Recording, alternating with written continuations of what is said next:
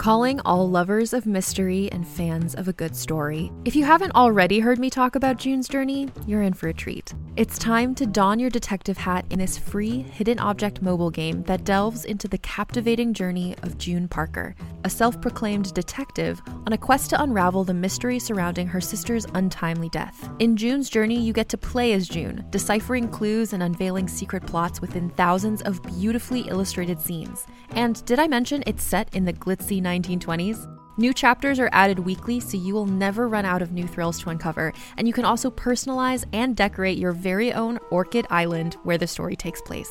How sharp are your detective skills? Find out when you download June's Journey on your Android or iOS device, or play online via Facebook Games. Your detective journey awaits.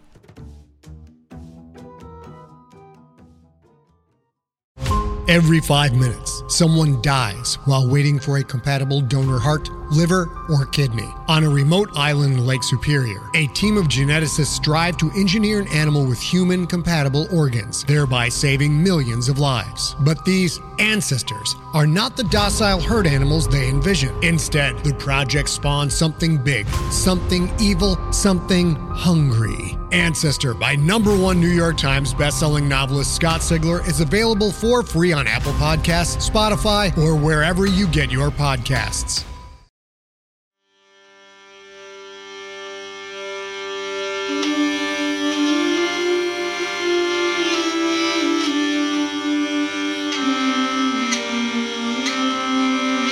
Realm presents Roanoke Falls, Episode 3.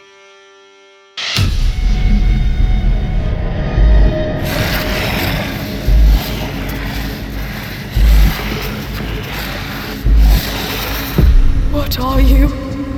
What are you? Something your god didn't create. Something You your god summoned this didn't evil here! create. You plotted it and now my daughter is dead!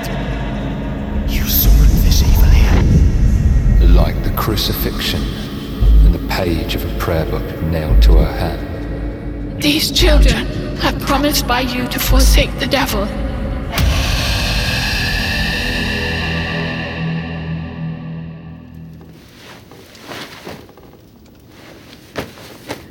My eyelids snap open. I haven't had much sleep. Someone is out there, something, and it wants us gone. Pale light floods the one room of our house. Thomas sits by the fire, wearing a nightshirt and hose. Did you have trouble sleeping, husband? I didn't even try. I stayed up all night to pray. We must do something. Maybe we should look into building more defenses around the settlement. Perhaps if you spoke to the governor. How is it that you're so calm?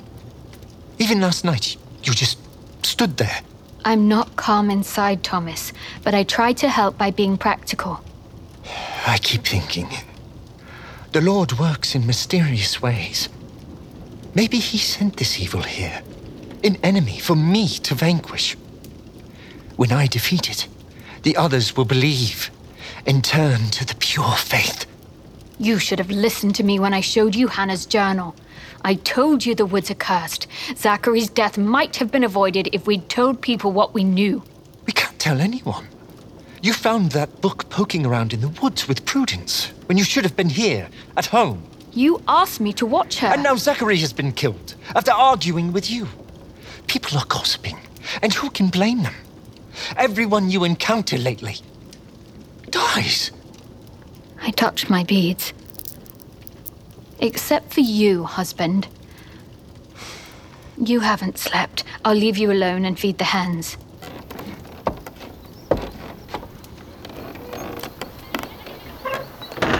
The moment I step outside, I sense something has changed. The atmosphere feels weighted, expectant. Our failing crops nod in their rows. The pen where we kept our goats is empty, but the hen coop just beyond is open. Strange. I know I closed them in last night. There are tracks in the dirt leading from the coop back to my house. White scratches are gouged into the wooden door. We weren't alone last night. Something tried to claw its way into our house. I open the gate. The hens skitter away, petrified, but one hen doesn't move at all. She's slumped beside the fence, her head facing the wrong way. Someone's wrung her neck and left her.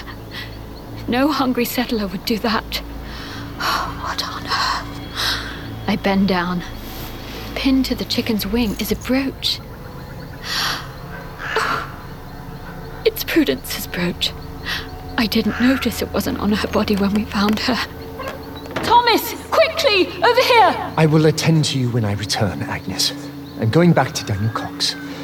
Maybe he's well enough to make some sense now. But wait! I. He's gone before I can say another word.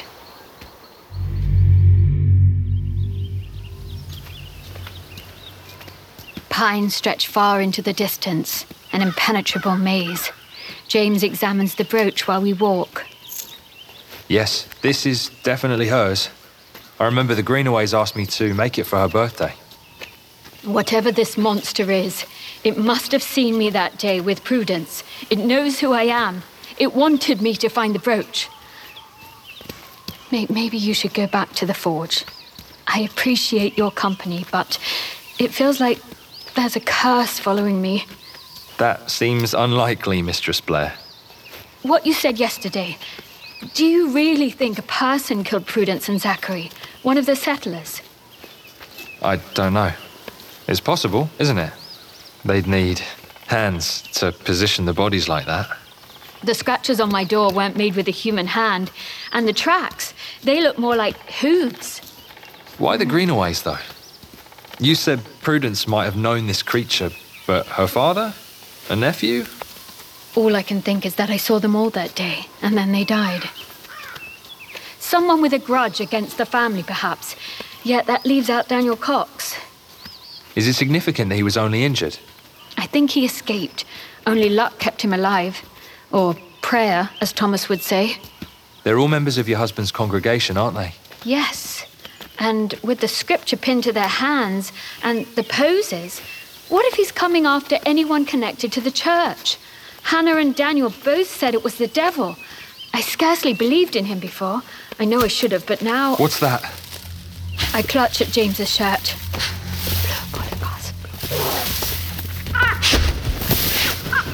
The bulky shape crashes onto our path. James raises his axe. But it's just a doe.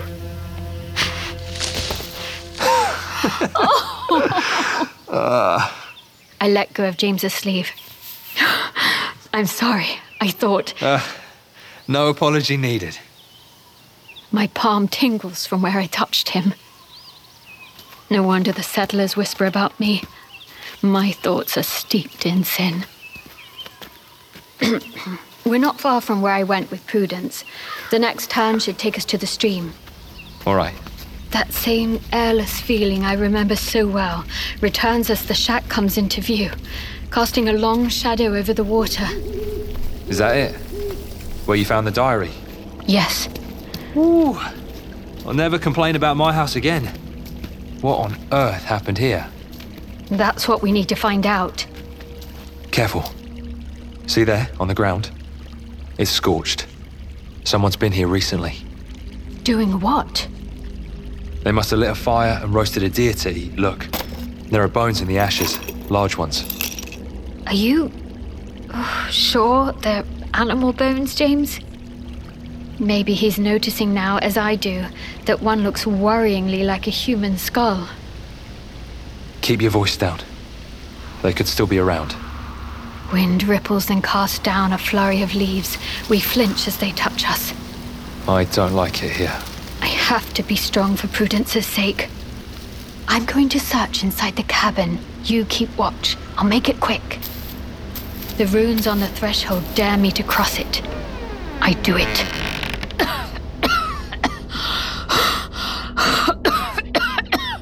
The stench inside is unbearable. Anything could be buried beneath this mass of leaves and grime where Hannah wrote her diary of despair. Her body could still be here. I might be walking over her remains even now. My foot knocks against something soft. Oh, ah. oh no. I glance down. It's a dead pigeon swarming with ants. Concentrate, Agnes. There are two books hidden among the rubble in the corner Real bound books, not like Hannah's ragged one. Everything all right in there? I think I found something. The pages of the first book are damp and blotted with mold. Some have been ripped out. This is print, not handwriting, and I recognize the words. It's a Geneva Bible, desecrated. Occult symbols are scratched in the margins. Sorry. I didn't mean to frighten you. I just wanted to see what you found. It's the Holy Scriptures, but they're defaced. There's writing, horrible things. Oh, if Thomas saw this. Our eyes meet. So we were right. They're targeting the church. What's this one? He slides the other book towards me. The leather cover feels warm, like human skin. Oh, oh. What's wrong? the words. I, think they're written in dried blood. And they worshipped the beast, saying, Who is like unto the beast? Who is able to make war with him? But it's English. These books must have come from home, from someone with money. Or they could have been taken from Hannah when she lived here. James pushes away the veils of Spanish moss. I'm pretty sure Hannah didn't make that. I turn to see what he's looking at. It's an altar. Black candles, a pentagram. Leering over it all is the skull of a wolf. Bones hang from its grinning mouth. Ribs. Zachary and Prudence were both cut under the rib cage. This can't be. Did the creature take their bones? James looks like he might be sick. It's going to get dark soon. We need to go home. I think of my tiny one room cabin, of the husband who only tolerates me, and now this. The devil in the woods. I'll go back to the house. I have no choice, but I'll never call this place home.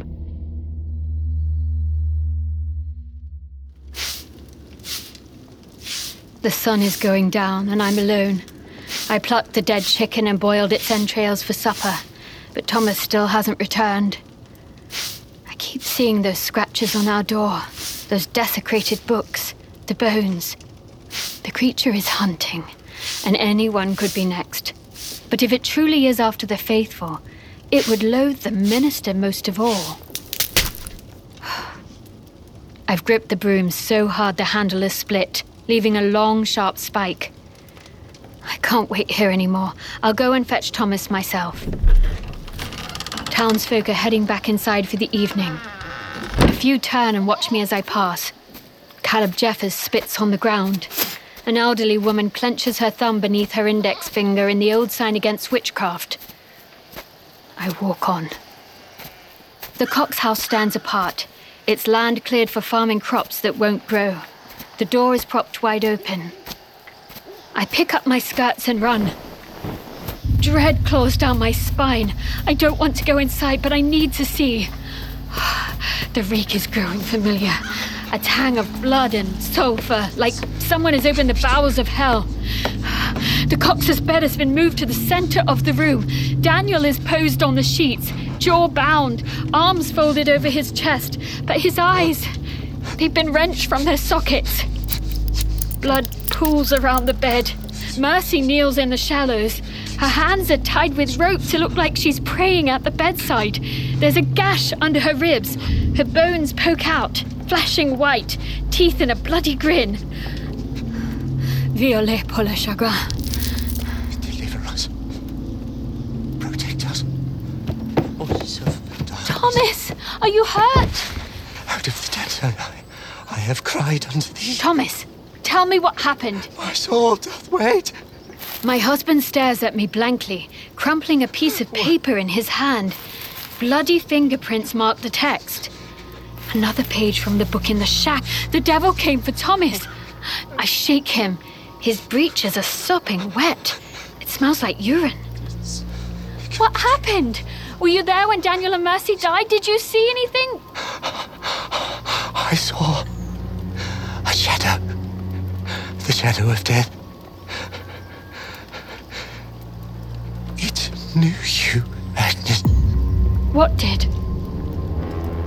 From his expression, you would think we'd never met before.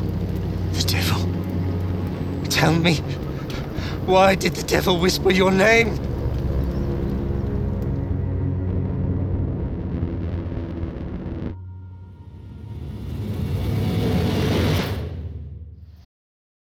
Hey there, this is Justin Bartha. I made a funny new podcast, King of the Egg Cream. It has the greatest cast in the history of podcasts with actors like Lewis Black, I'm torn by my feelings for two women. Bobby Cannavale, You can eat it, or if someone hits you, you can put it on your cut. Melanie Lynskey, I wonder what these marvelous things are that look just like boiled chicken feet. Jason Ritter, I can break things and pick locks and kill people. Michael Stuhlbarg, The whole point is to inspire people that they should make themselves better. Ari Graynor, No, don't whet its appetite. What are you, an idiot? me, Justin Bartha, That's not just any egg cream, that's a Lemke's special. and all narrated by the hilarious Richard Kind. This is the story of Harry Dalowitz and how he rose from nothing to become New York's King of the Egg Cream.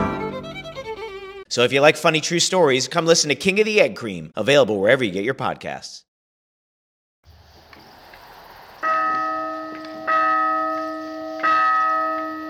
There are four graves.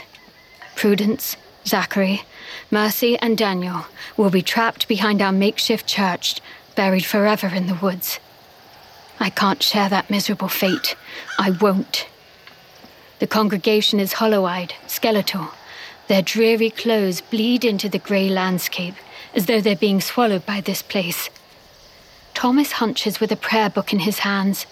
He still hasn't told me exactly what happened at the Cox's house, but whatever it was has terrified him. Man that is born of a woman hath but a short time to live and is full of misery. I see James on the other side of the graves. I'd feel better if I could stand beside him. Instead, I grip the brooch he made for Prudence.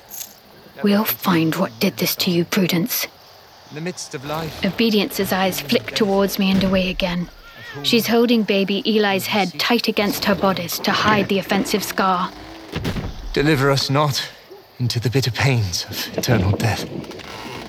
Thou knowest, Lord, the secrets of our hearts. Thomas winces as the last coffin lands. Brothers and sisters, forgive me. The Holy Church has given the words I should say at a burial. But there has never been a funeral like this. Here lay four of our flock. But they were not taken by God's will. No. Daniel Cox spoke the truth. The devil has killed them. Yes, the evil one lives in these very woods. He is drawn by the sin of those who have abandoned their faith. Amen. You have heard it said that he who endures will live. I stand here before you as a testimony to that. I saw the devil face to face, and he fled from the power of my faith. Yes. You too shall be protected if you only believe. So let us vow to stay faithful as we lay these poor souls to rest. Amen. Obedience steps forward. She hands her baby to Caleb and bites her lip, struggling not to weep as she dribbles earth on each grave. Others follow. My turn. I scoop a fistful of dirt and hide Prudence's brooch deep within. She'd want to have it back. Vers pour une nouvelle vie. What is that? Obedience has seen the brooch. She gets on her hands and knees, peering into Prudence's grave. It's my. It's my sister's brooch. You threw it, Mistress Blair. I saw you. I heard you whisper your curse, you witch! No, no! I was praying. I, I, I whispered a prayer for Prudence. Your familiars killed Prudence. That's why you had her brooch. You summoned the devil, didn't you? You cursed my sister by muttering your spells with your beads. Obedience. I promise. I, I didn't harm anyone. It was you! You branded my baby for your dark master! No! I helped your son when he was injured. Where is James? I look up and see he is no longer amongst the mourners. This is nonsense. Obedience. You're overcome by grief. You're talking wildly. Is she Mistress Blair? Or is someone finally brave enough to speak the truth about you? A barren woman who somehow ensnared a holy man. Thomas? Thomas! Are you going to stand there and let them slander me? Shutting the prayer book, he strides over and grips me by the wrist. Come away, Agnes. We'll finish the service without you. Go and wait for me at home.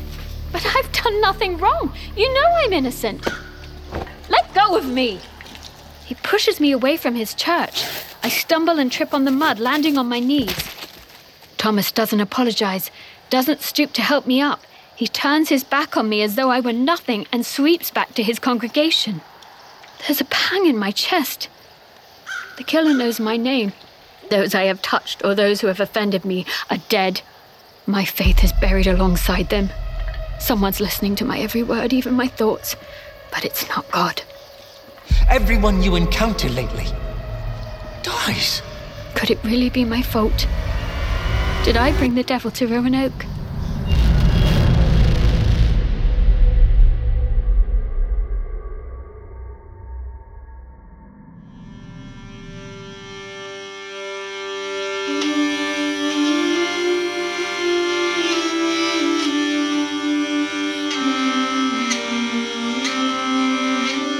Created and produced by Realm, your portal to another world. Listen away. Contained herein are the heresies of Radolf Burntwine, erstwhile monk turned traveling medical investigator. Join me as I uncover the blasphemous truth of a plague ridden world that ours is not a loving God, and we are not its favored children. The Heresies of Radolf Burntwine, coming January 2nd, wherever podcasts are available.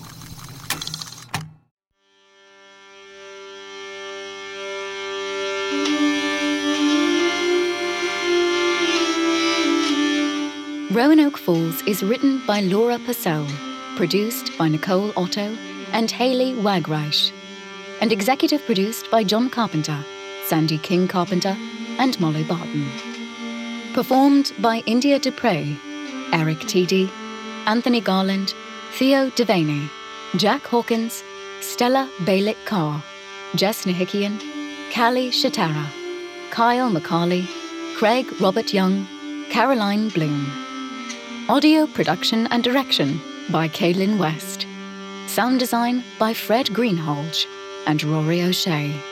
Additional editing by Corey Barton. Original music by Hashem Assadullahi. With orchestration by Andrew Rowan. Featuring performances by Kevin Devine, Alba Ponce de Leon, Max Kutner, Carl McComas Reichel, and Peter Brendler. Cover art by Kendall Thomas.